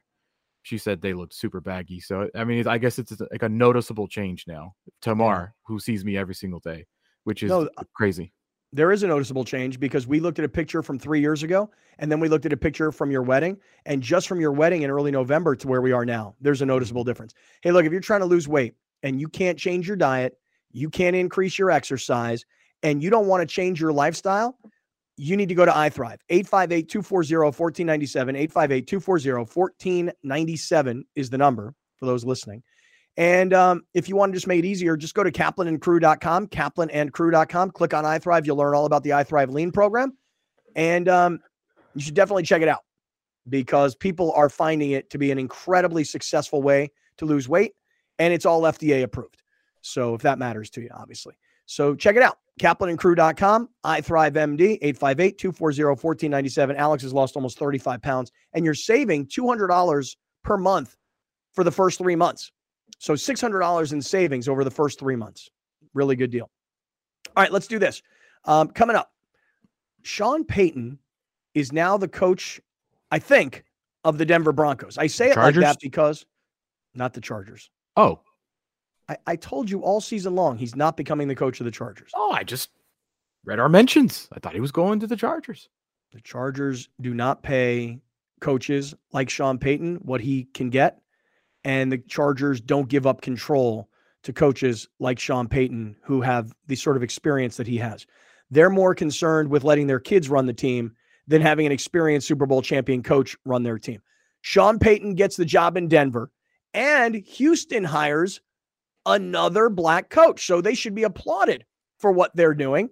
And maybe this next new head coach can get the Houston Texans turned around because he was a former player there, one of their best players in the club's history. We'll get to these stories coming up, plus Ryan Lindley. We're in the Seven Mile Casino Studios. Stick around, everybody. All right, great friends. Hey, what's happening? It's Kaplan and Crew. This is Wednesday, February 1st, along with Grande and the Brown Man. We come to you from the Seven Mile Casino Studios, sevenmilecasino.com. Uh, we will have the highlight of the day upcoming.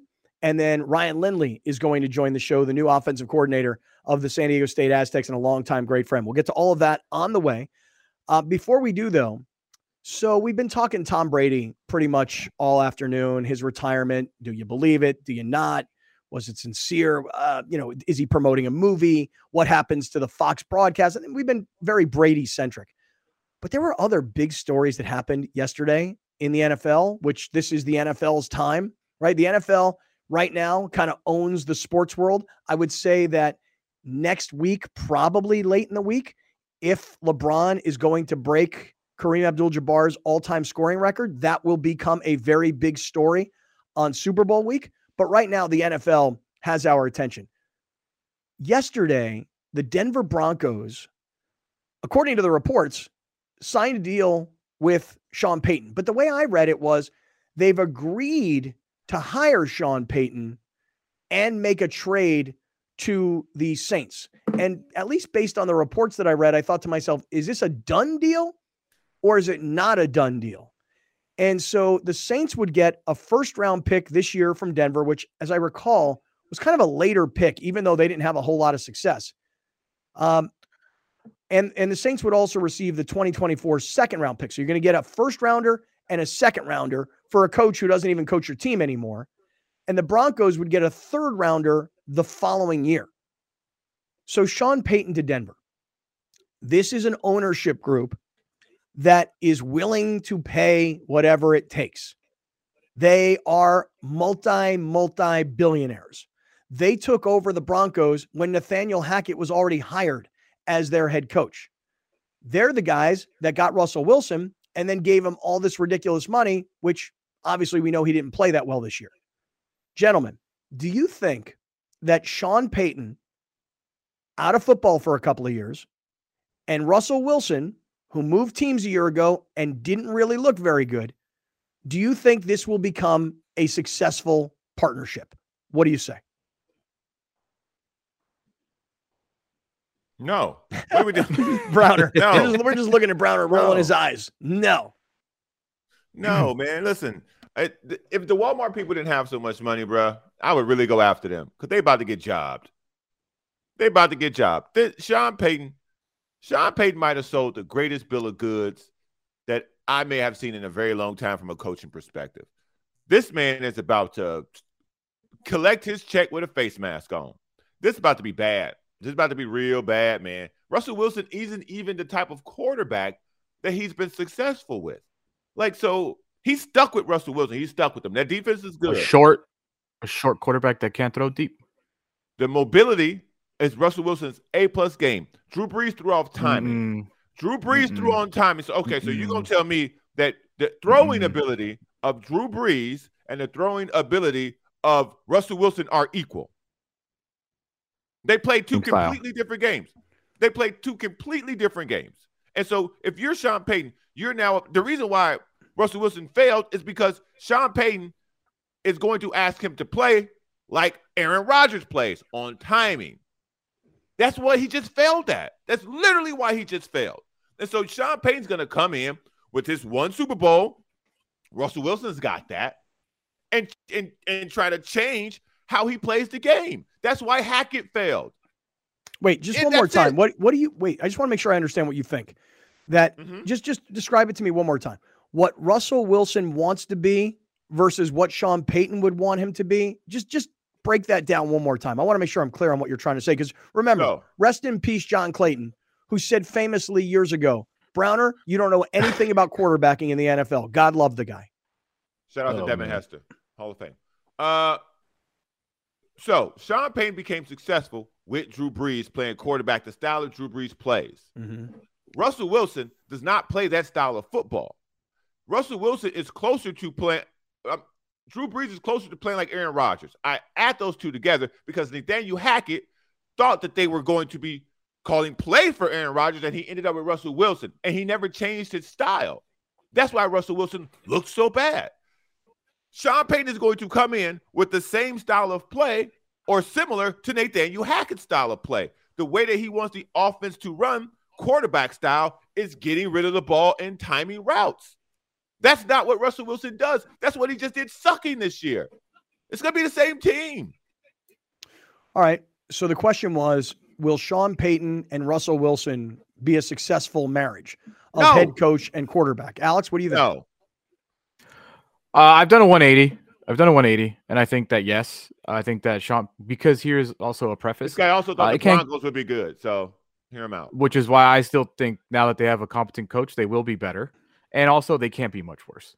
Uh, you they average like 17 points a game. That's clearly going to change. They are way too talented. They just they had no coaching last year. Let's be real. Guy was over his head. He had too many responsibilities. He was calling plays. He was being head first time head coach. He wasn't ready. Sean you see Payton- Sean Payton at the end of his tenure with the Saints? Sean Payton's Wasn't great. offensive stats. Points per game, rank second. Yards per game, first. Third down conversion, first. Red zone conversion, first. I mean, the guy knows offense. Like it's he's gonna go in there and improve the offense. Uh, that is just a fact. There's no way he's not. There's no unless Russell Wilson is completely shot and completely washed and is the worst cook in the kitchen. Like he's going to improve that offense. There's no way they're not going to. So um, when I think about Russell Wilson this past season, yeah, obviously it looked really bad. Mm-hmm. And you have a Super Bowl winning quarterback who just signed like a $250 million contract with like 160 or 180 million dollars guaranteed. He knows his status in the franchise. Now you've got a rookie head coach who has no relationship of any kind with Russell Wilson. And it just seemed like it was destined to fail. And it only took 15 games for the new ownership of the Broncos to go, you know what? We didn't hire this guy. I think he's a little in over his head. Um, probably wasn't ready for prime time. And this relationship between quarterback and coach isn't working. I've been saying this for weeks. I'm going to stick with it. I think Sean Payton will come back into the NFL and will be no different than Mike McCarthy. If you go back and you look at when the Green Bay Packers won a Super Bowl, you had McCarthy as the head coach. You had a very young Aaron Rodgers. He was not as opinionated back then. He hadn't earned the opinion, if you will, back then. The two of them could coexist and partner together. And as you guys know, uh, a little bit of inside here, because my boy Van Pelt was the offensive, uh, he was the quarterback coach of the Packers. His job, literally, with the Packers was to deal with Aaron Rodgers because Rodgers at that point couldn't deal with McCarthy. Those two guys had a total personality battle. Um, Rodgers had lost trust in Mike McCarthy. There was an NFC championship game in Seattle. I believe it was the second year that Seattle went to the Super Bowl. Remember, they went back to back, the one where Russell Wilson mm-hmm. threw the interception at the end of the game. Um, that year, the Green Bay Packers played in the NFC Championship game in Seattle. I'm like 99% sure. Maybe it was the divisional round. Bottom line is they lost the game because McCarthy chose to kick two like 23 yard field goals in the game. When you're on the road in the playoffs against an explosive team, you just can't settle for field goals, not that short. And and Rodgers felt like you should have given me the ball and you should have given me a chance to score. Those two guys couldn't coexist any longer. In fact, I remember uh, the first year that Alex was working there, um, Rodgers lived here in San Diego. And they sent Alex out here to just hang out with Aaron Rodgers. Like go down there and create a relationship with him. We, me, Rodgers, and Alex all went out to dinner. We hung out. We had a nice relationship. They were trying to get social. Aaron Rodgers was a different dude back then than he is today. That's probably 28 year old Aaron Rodgers rather than 38 year old Aaron Rodgers. So I think that Sean Payton is going to come back and be exactly like what Mike McCarthy is. Won a Super Bowl? Sure. How long ago? I mean, what year did the Saints win the Super Bowl? 2010? 11? Nine. Right? Something like that? 2009. Nine. It's 15 years almost since Sean Payton has won a Super Bowl. But teams get obsessed with look at the success that he had. Yes, he did. But when Sean Payton got Drew Brees, do you guys remember what Drew Brees was? Drew Brees was an injured guy who was looking for a home, and there were two teams that were interested Miami and New Orleans. Miami chose Daunte Culpepper. New Orleans chose Drew Brees, or Drew chose New Orleans because that's what, what was available. Drew took that meeting with the Saints and and had that press conference and looked like a shell-shocked guy. Like this is all I can get is the Saints job because the Saints were a laughing stock back then. Payton was young, Brees was young, and they were partners. They were friends. I've told the story. Me and Billy Ray were having dinner one night in Miami at a Super Bowl with Drew Brees and his marketing guy um, who lives here in San Diego. And Sean Payton came and hung out, had dinner with us. They were friends. They were partners. They had a collaboration. They were they were tied at the hip. And even though they only won one Super Bowl, Drew Brees and Sean Payton had one of those quarterback coach relationships. I don't believe. Well, Scott, yeah, I just, just don't believe that Sean Payton can do that with a veteran quarterback at this point of his career. Let me ask you a question. Go ahead. besides Bill Belichick, Mhm. how many coaches have more than one Super Bowl in the last 23 years? Uh, I, my guess is probably none. Exactly. Tom Brady and Bill Belichick have, and I've said this so many times, they have they have changed the perception of how easy it is to win a Super Bowl. Andy Reid ain't doing it. Hasn't done it. Like ha- hasn't done it. You know what I'm saying? Like the, name the best coaches in the NFL right now. John Harbaugh, he's he's he's got one. Pete Carroll, he's got one. Like name the best coaches in the NFL. They only got one. yeah, Kyle Shanahan, who a lot of people thinks a great coach, he's got zero. Right. So go out, get a coach that is available. Yeah, you got to trade for him. Get a coach that is available, and automatically, you're you got a top five head coach in the NFL. Is Mike McCarthy a top five head coach in the NFL? No, Hell no. Then then why is Sean Payton a top five coach in the Thank NFL? you. Thank you. I mean, you. if you just look at his record with what he did in, in the last five years that he did in, in New Orleans, they were first place in the NFC South. They, they they were supposed to go to another Super Bowl, but the, the refs screwed them out against the Rams. Like let let's not revise history like the Saints weren't really no. freaking No, no, good they- under they were- Sean Payton. No, no, they were really good, and they were Yeah. there every year. But they, but but just like Mike McCarthy with the Packers, or Andy Reid, they they haven't been. Or you, you just mentioned Pete Carroll, they weren't Mm-hmm. able to do it over and over and over again. So why the Denver Broncos think that Sean Payton is going to walk through the door? They're going to pay him a fortune, and they're going to have great Mhm. expectations. I'm not rooting against Sean Payton. I just don't think it's going to work. I think a Super Bowl just think 13 they have- years ago is is not as impressive today. I think they have so much money that I'd rather take a chance with an established guy, know that you know he knows what he's doing, as opposed to let me go get Brandon Staley and give it a shot. Let me go get, you know, who uh, Nathaniel Hackett again, give it a shot. Let me go get any name any first time head coach and to see how many times it works. New York, they didn't they how many times they swing and miss. Jacksonville, let's you know, like I'm saying, like let's go out. We have the money. What's $85 million to us? We'll just open another Walmart. Boom, we got it back. Like I just think that instead of we always bash the Chargers for being cheap and trying to get no name guys to be the next big thing. Why not just go get the big thing? I completely hear what you're saying. Totally agree. If you can get an experienced head coach that has Super Bowl credentials that can walk through the door and have everybody sit up and listen and go, wow, we got to listen to this guy because he knows what he's doing, I Mhm. completely agree. Sean Payton. If you asked me last summer, if you in- asked me last summer who I want between Kevin O'Connell and Sean Payton, I'd probably say Sean Payton. of course. Or, or Sean Payton or Brandon Staley. Of course, Sean Payton. Right, or Sean Payton, or DeMeco Ryans, or Sean Payton, or Frank Reich, or Sean Payton, or any name of- most coaches. I'm going to say Sean Payton. We're talking You think about you think Browner would rather have slates. some defensive coordinator from the Colts or Sean Payton for the Bears? the defensive coordinator. I don't want Okay. Sean Payton. That's Mm. what I'm telling you. Okay. That's what you you want to hear what you want to hear, so you do that. We're talking about blank slates. With what the Bears have, I would rather have the guy that they have than have Sean Payton. The, the Broncos aren't going in with a blank slate. They have no cap space, they have no draft picks, and the team that you have, that's what you got. That's right. what you so got. let me get a guy that knows what he's doing If you were going to instead of a guy figuring it out. if the if the Broncos had a top five pick, I would be far more on board with Sean Payton because he could get this kid and mold whomever the quarterback is going to be and what he wants to do. Russell Wilson is what he is. I agree with you, Browner. He is I agree. what he is. I agree. That- I don't I don't know that Russell Wilson is going to all of a sudden go, you know what? Gosh, they got me Sean Payton. So now I've had Pete Carroll and now I've got Sean Payton. So I'm going to do everything Sean Payton says to do because I think Russell Wilson is going to be like, this is who I am. This is what I've been. This is what I've had success with. Russell Wilson gonna tell you I'm bigger than Sean Payton. I've been to more Super Bowls than he has. What he gonna tell me? I'm playing. He been watching on TV somewhere. Like what? Like come on, man. Y'all, you, you, because I want to be specific. You are giving Sean Payton way too much credit.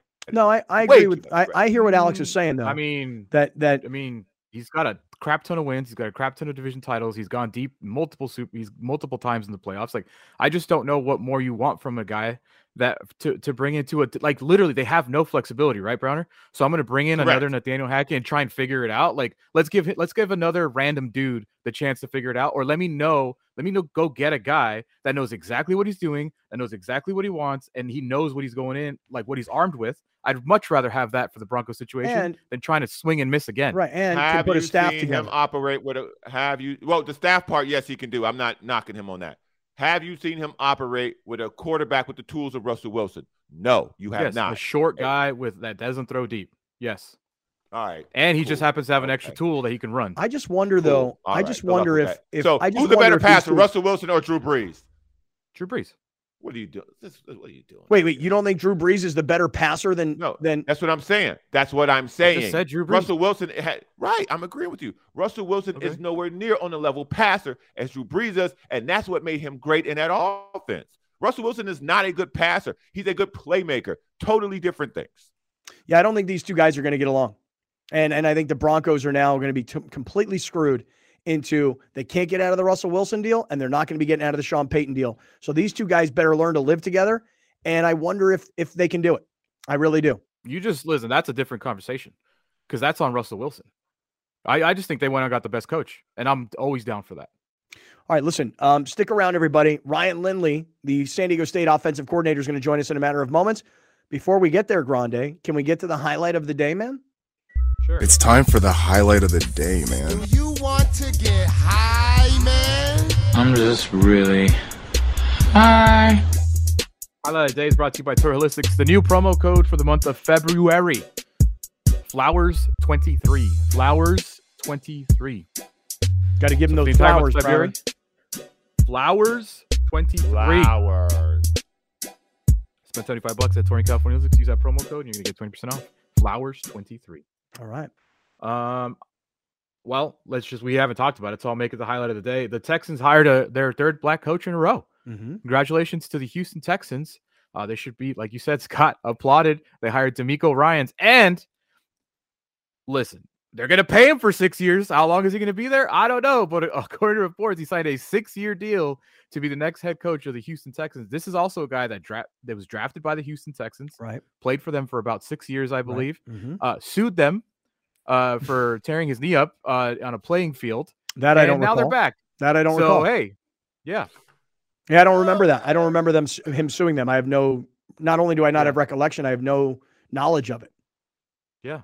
Yeah, I don't know anything about it. DeMeco Ryan sued the Texans uh, because I think he tore his knee up on one of their uh, one of their playing fields, Mm-hmm. and I think he ended up suing the maker of the grass or something. Uh, whatever, it doesn't matter. Like, I'll just say this. congratulations. L- let me say this. First of all, the Houston Texans should be applauded. While everybody else talks about, you know, hiring practices in the NFL, you can just take a look, for example, at what Carolina recently did. You know, Carolina defended themselves by hire, for hiring Frank Reich rather than I don't recall who the other gentleman was that they were talking about. Does anybody Steve Wilks. Steve Wilks. Carolina defended themselves by saying the crew of people that we put together to analyze who should be our head coach white guy, white guy, black woman, black woman, white guy. I mean, like they, they made it seem like, hey, lots of cultural diversity in our organization. This is the decision our group came up with. We chose Frank Reich over Steve Wilks. So the, the Houston Texans have been so bad for so long. And they've and they've continued to hire black head coaches, which again they should be applauded for. The smartest thing they've done, in my opinion, is give this guy a six-year deal. Reason being is every player will know this guy's supposed to be the coach for the next six years. Doesn't mean he will be, but he ain't getting fired after a year. He not getting fired after two years. Maybe you get to year three, and maybe they finally decide, you know what, let's go in a different direction. But giving him a longer term deal than is normal in the NFL, to me, is an attempt. Doesn't mean it's going to work. An attempt at creating stability. Browner, you don't like this move. Listen, man, you must be smoking on that highlight of the day if you don't think they will fire this man after one year and just pay him for the other five. I, I don't I don't trust mm-hmm. this organization one bit. Congratulations on Black History Month and this man getting paid as a black head coach in the NFL where that is not common. But this organization, this organization, I do not trust him. I, I think it's helpful that he has played for them. So he knows the owner. They're comfortable with him. So he may get a little more leeway than Lovie Smith did or the the super old guy they hired, who was the oldest head coach in the history of first time hires ever when they hired him. I just I just don't like the way that they do business, whether it be Deshaun Watson. I don't like the way that they do business all around. But get that job, brother. Congratulations. Get in there, do your thing. Hopefully he can turn that organization around. All right, let's do this. Ryan Lindley is coming up next. We're in the Seven Mile Casino Studios. Stick around, everybody. This is Kaplan and Crew.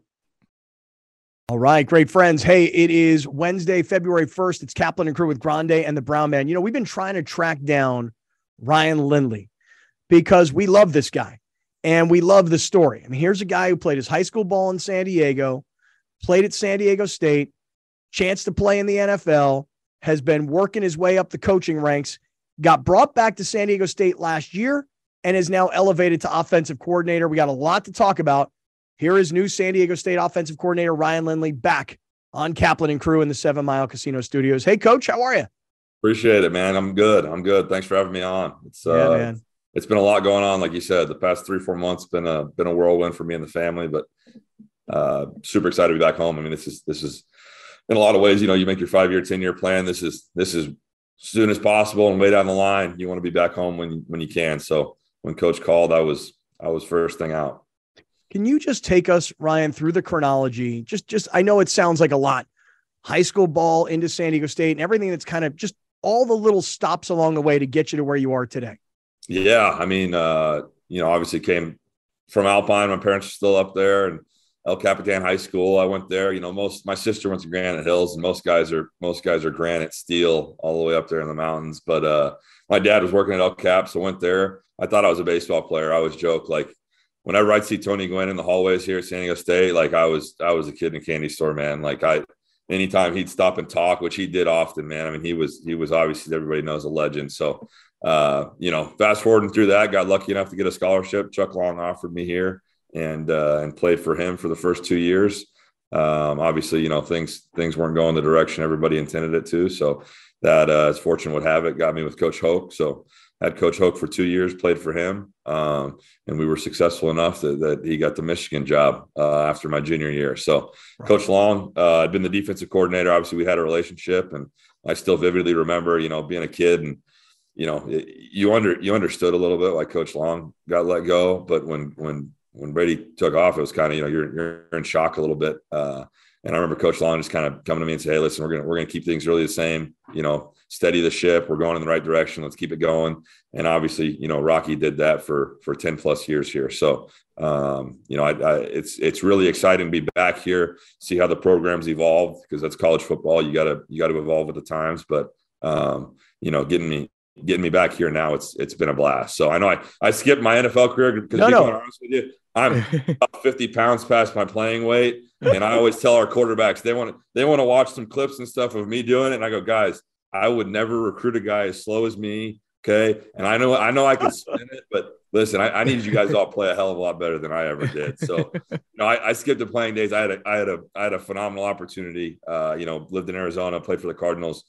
I have a ton of respect for for the coaches I played for there in that organization and had my few cups of coffee, even even learned some French out in the eastern part of Canada. Um, and then jump back into this coaching thing. So that got me back with Coach Long uh, as a GA and uh, bounced around. Got two opportunities with the Cleveland Browns for a year and a half plus, um, which which was uh, an experience in itself. Still still looking back on that, ton to learn, ton I learned as a young coach. Um, and then really when I call it kind of like a sabbatical, you know, I I got into the analyst thing. Uh, COVID, I was with Andy Ludwig, a former offensive coordinator of mine. Learned a ton from hi- from him as an analyst, as an assistant, um, and then went down with Zach Arnett and thought about I was I was back on the dark side on the defensive side of the ball, and uh, that's what brought me back here. So, um, like I said, coming back home was always a dream come true. It was always the end goal, and uh, happy to happy to be back here, getting getting things going in the right direction. Ryan Lindley is here. He's the offensive coordinator now with San Diego State. And, you know, just talking about playing high school ball in San Diego and playing at San Diego State and being through, um, you know, these coaching changes, um, you know, from Chuck Long to Brady Hoke to Rocky Long. And then wasn't there a spot in your career where you were like a private coach? Mm-hmm. And and didn't you even coach? I remember us talking about this back then. Didn't you coach Carson Wentz and Jared Goff, getting them ready for the NFL draft back then? I did, yeah. So that was that was kind of my period. I had gotten let go for my second or third time, you know, in the NFL, and I kind of knew that was that was starting to you know trend downward. I'd had my opportunities and didn't necessarily flourish. Um, so kind of saw, you know, they figure out what the what the next move is after football, playing that is. So uh, you know, I'd always thought about coaching. wasn't sure I was fully committed to that at the time. Um, so those that draft training deal is really like a like a three month commitment, you know. So we recruited a little bit in December with the kids uh, as as I worked with an agency. We recruited them, Uh, you know, did the did the training process as a lot of guys are going through right now. Did that January to, to March, April, um, and it really kind of let me know like, okay, like now, now one thing I will say first and foremost, those two cats were going to get drafted one and two, no matter who worked with them. You know, you, are only as good a coach as your players are. So I, I still keep in contact with those guys, and and obviously, you know, they've had ups and downs in their career. It's, it's great to see Jared kind of on the upswing. I I hope Carson gets back on track and, and finds a new place to be. But um, that that really let me know. You know, I worked with Jared and Carson the first year, which you couldn't get any better than one and two at quarterback. Um, Mitch Trubisky the following year, and then my third year when I kind of knew I wanted to get into coaching, uh, worked with a guy by the name of Luke Falk out of Washington State. So uh, after that, I kind of knew, you know, I, I knocked on Rocky's door, and really I was willing to volunteer, and he had a GA job for me working on defense. So that's kind of the genesis of, of my coaching career. How'd you wind up getting to the Cleveland Browns? Because Kevin O'Connell, who's now obviously the coach of the Minnesota Vikings, his career also started. He was Johnny Manziel's quarterback coach mm-hmm. with the mm-hmm. Cleveland Browns. What year were you there? Who was the quarterback, and how'd you get that gig? Yeah, yes. I mean, even even how I got there, um, you know, and and I'll be honest with you, like looking up to Kevin. I mean, I played with him for, for one year here. I mean, he's he's always been such a role model to me. And when I got into it, I kind of looked at it as like, hey, you know, it's, it's worked out for him. Maybe this private coaching gig is a good stair step into into coaching in the NFL or in college. Um, but uh, really, for me, it was just relationships. I played for Freddie Kitchens, who was my quarterback coach for the Arizona Cardinals for two years. Um, he was the running backs coach. Hue Jackson and Todd Haley were let go. Todd Haley was the offensive coordinator. Freddie was elevated to coordinator, and uh, really, as, as, he put it, just needed a guy that he could trust to to step into the running back room. You know, and, and I told him same kind of thing when I started coaching DBs. It's like, hey, like I am the last guy to tell anybody how to run a football. So uh, luckily, you know, the common theme here: good players make a good coach. I had Nick Chubb, uh, a guy named Duke Johnson, a number of really good players in that room. That uh, I coached a lot more of pass protection and, and the and the and the pass schemes the run game, I kind of let their natural ability take over. So uh, I coached the running backs really for the first half year. When Freddie Kitchens was elevated, we had some success. He was elevated to head coach, and I got moved in the quarterback room where obviously I was a little bit more comfortable. So uh, was there with Baker Mayfield uh, for one year as his quarterback coach, and uh, as you say, you know, we, we, we found enough enough ways to, to screw that thing up, and a lot of lot of lessons learned. But um, was a great time for me, great experience, obviously as a young coach, and uh, I've learned a ton from it that I get I give to my guys every day. You know, lessons learned from from different things that we did during that time. Why though, Ryan? Ryan Lindley, the offensive coordinator of San Diego State, is with us. Why didn't you then say, "Look, I'm already in the NFL. I'm already a position coach in the NFL. Why don't I just try and find another quarterback coaching job or coach wide receivers? You've already coached running backs. Why did you not decide to stay in or try to stay, maybe you did, in NFL coaching? No, no doubt. Now, I was going to say, to be honest, I'll, I'll plead ignorance on that. Like, like, really, with with how I was elevated so quickly in the game. I mean, I was a graduate assistant who really just wanted to volunteer with the offensive line. You know, Mike Schmidt was a buddy of mine I played with, and obviously was having some success here as an offensive line coach. So I figured, you know, be with a guy that I know and, and learn a little something from him. And obviously, as, as fate would have it, it elevated to a different direction. Um, so I really had no idea. You know, once I was fired, I was two years into coaching. I'm sitting at home in Cleveland without a job, and only thing I got from some guys that were my mentors were just call anybody you know or you played for. You know, so I, I, you know, and I can't stand cold calling. So some of them I look back and it's like, well, I played for this guy six years ago. I haven't talked to him since, but I have his number. So I'm cold calling Josh McDaniels, you know, and he's he's answering the phone and being a nice guy. But at the end of the day, he don't got a job for me, you know. So all this comes to fruition of I wait two or three months and COVID is also hitting at the same time. So it, it really worked out where I called Coach Ludwig, who same kind of thing. We had kept in touch, limited, but uh, at the end of the day, they had an they had a position open up as an analyst, and uh, it just worked out that I could come in there and and kind of the timing of it was rough because we were we were virtual pretty much the the first six months I was there. But this is where is this at Mississippi State? This is at Utah. Uh, oh, okay. So yeah, it, it, it kind of really was like a lot of things, to be quite honest with you, was was luck and just being around the right people. So uh, Andy had a spot for me and, and kind of took me under his wing as he did when I played for him, and um, definitely definitely set me back in in the right direction. And then how'd you get to where you were last year before you got back to San Diego State? Yeah, so that was uh, like I said, you know, I always I always tell any any of our guys too. It's how you treat people, you know, in relationships and in this thing and in anything. Um, uh, you know, Zach Arnett was the defensive coordinator when I was the graduate assistant here.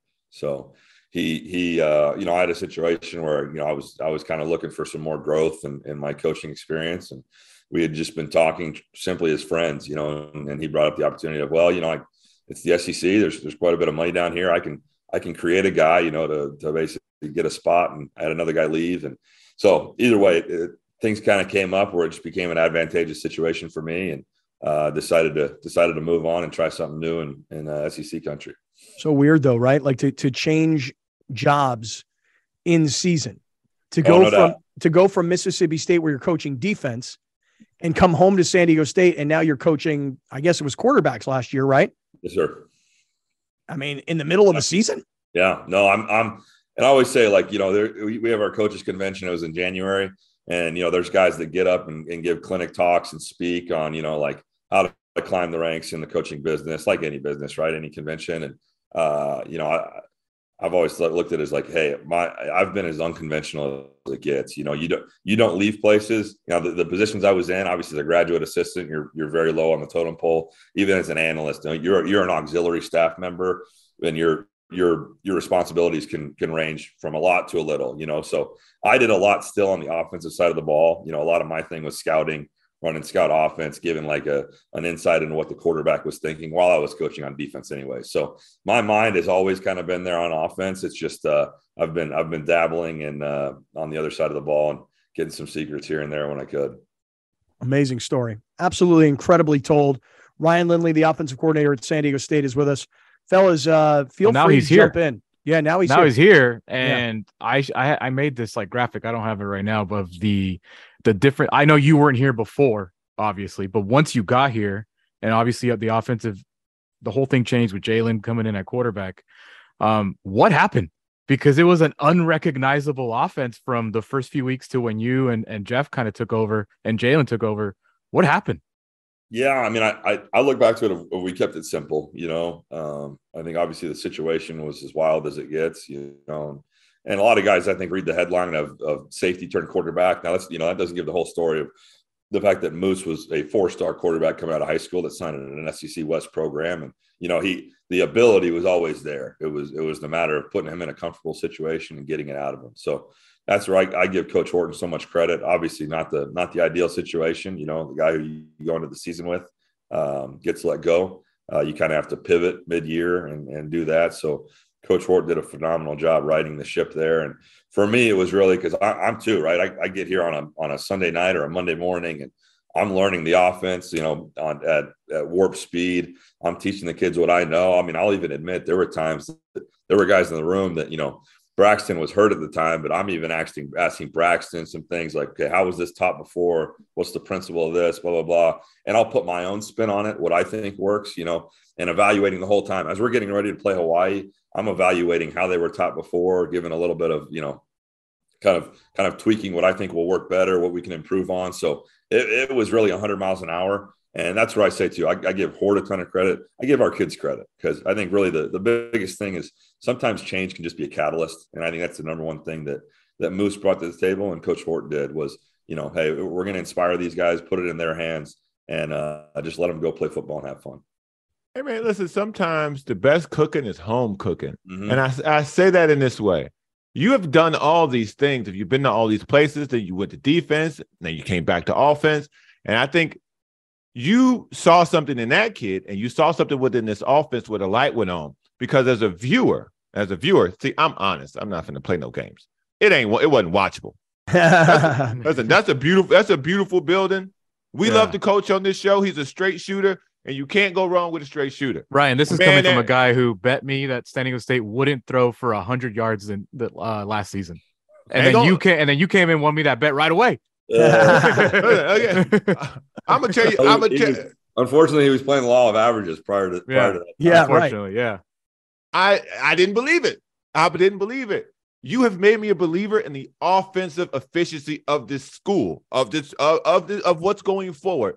I'm now on board because I need to be entertained. Okay, I hear you. I I'm sitting down to watch these games in my time. I'm giving my time to this university. I got to get what I got to get to get to this stadium. Now it's only 10 minutes from my house, but I still got to go through all I got to go through to get there to watch it. I can't get that time back. So please Yeah. entertain me.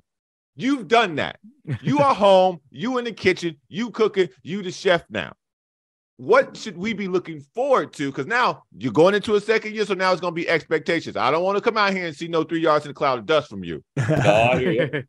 I hear you. So I guess that one, one, I appreciate it because I, I agree with you. You know, the, the reality is um, sports is entertainment. You know what I mean? And, and at the end of the day, time is money. And the people that decide to spend time with us and come out to the stadium, we're appreciative of that because you're in San Diego, baby. There's a lot of there's a lot of stuff you could be doing. So yeah, yeah, uh, right. I, I, know I'm always going to be an Aztec at heart, and wherever I'm at in the country and the world, I, am going to want to tune in. But uh, you know, I, I, get it. I'm going to say that. So uh, our building is phenomenal. I went out there for Monster Jam a couple of weeks ago, and I still every time I walk through there, it's it's uh like why know, wasn't it here when I was playing? But I, I and I listen the the the there's some things about the old Murph that, that I love too, but gosh, this, this Snapdragon is phenomenal. I'm, I'm yeah. really happy, happy to be back home and happy that our guys can play in there. But uh, I'll say this: the number one thing I will say, you know, and I don't want to, I don't want to give, uh, give two minute too much away. You know, the, the guys we play week one to three got to, got to, got to do their research too and get their work in. But I just put it like this: I'm, I'm teaching my son. He's two years old. He knows at this point, you put the square peg in the square hole, you put the round one in the round one. Okay. I, I have some ideas of what I want to do. Obviously, everybody wants to be really successful, score a ton of points.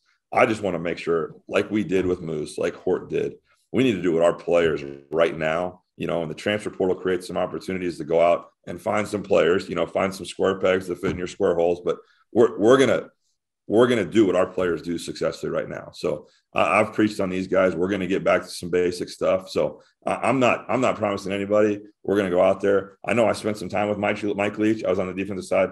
This thing ain't gonna be air raid now. I'm gonna tell you that. Like, and, and where I say, like I've said it before, there's a blueprint. Like the blueprint has been built, and what we have on campus right now, we're gonna run the football. Now we also have guys that can create explosive plays in the pass game, and we need to find a way to maximize those and hit on those when we can. And the number one thing is in this quarterback room because I think that's that's where it starts. So we have a guy that we've built some trust in. He's built some confidence in himself. Now he'd also tell you the last two weeks he needs to play a heck of a lot better. So I've told him it it worked out to me not perfectly because we would have gone eight and zero oh and ran the table and done all that great stuff, but it's get it's lit a fire under him. He's gained enough confidence in himself and from the team. But these last two weeks lit a fire under him, knowing of okay, I had those those games right through for 300 plus yards. I was dialed in. We were we were you know we were we were pushing the ball down the field. It was great. So we got to get these guys, these young guys that are going to step up. We got to get them back to that point where we're pushing the ball down the field, getting guys on their heels, and and being the aggressor, being the hammer. Right. You do. Do you know if last like off season he was just safety, right? He wasn't taking. I, I believe. Was he I taking? Believe, and I, you know, I once again some of the stuff I wasn't Yeah. here for, so it's second. Right, third right. for me, but I believe is about this time, like you know, a month before spring ball, uh, when we were kind of getting back on campus, where I think you know whether it was Braxton coming in. Once again, I'm speculating. Yeah. It was around this time last year that he uh, he had switched to safety. Yes. Wow. So this Amazing. whole offseason of being quarterback, you got to assume he's gonna be better, right? I mean, he's gonna be just more comfortable at least. 100%. Yeah, yeah. 100%. I would say Yeah. we, we've already, you know, we're already we're already sitting down. He's he's been chomping at the bit to to get with some things, you know, just, just like in the in the system schematically, things that'll change, you know. Um, and and one really good thing is like knowing where Moose is coming from. You know, I mean, obviously the success he had, like I said, this the old square peg square. We're going to do things that are catered to his game as well. Can can we do something that can we do something again? This is for me to You help. got, you got him, 90 to help seconds, you. Browner. You got 90 It's going, seconds. it's, go, it's going to take me 15 seconds. Let's get that young man a new number. He's going to be on billboards. He's going to be on buses. He's going to be on bus stops and t-shirts. That number ain't going to cut it no more. Uh, I'll tell you what, when you when you look like that, but your name is Moose, you're already you're already making your own mold. So I guess I guess that's his deal. He, 18's been 18's been his thing, and uh, I'll tell you what, I, I'm with you. You know, it, it ain't the norm. I think Peyton Manning's the only guy. That's, Yeah, that's Peyton Manning. Yeah. But uh, Moose Moose is going to try too. I'll tell you what, he he moves around a whole lot different than the uh, than the other 18 did. So I'm excited to keep letting him cut loose and get after it. Hey, Ryan, last thing, and we'll- we'll have more conversations well before the season starts. But I'm just curious. So now will San Diego State recruit a different kind of player for quarterback? Will, will they recruit a guy who can run a, a different style of offense than what's been run before your arrival?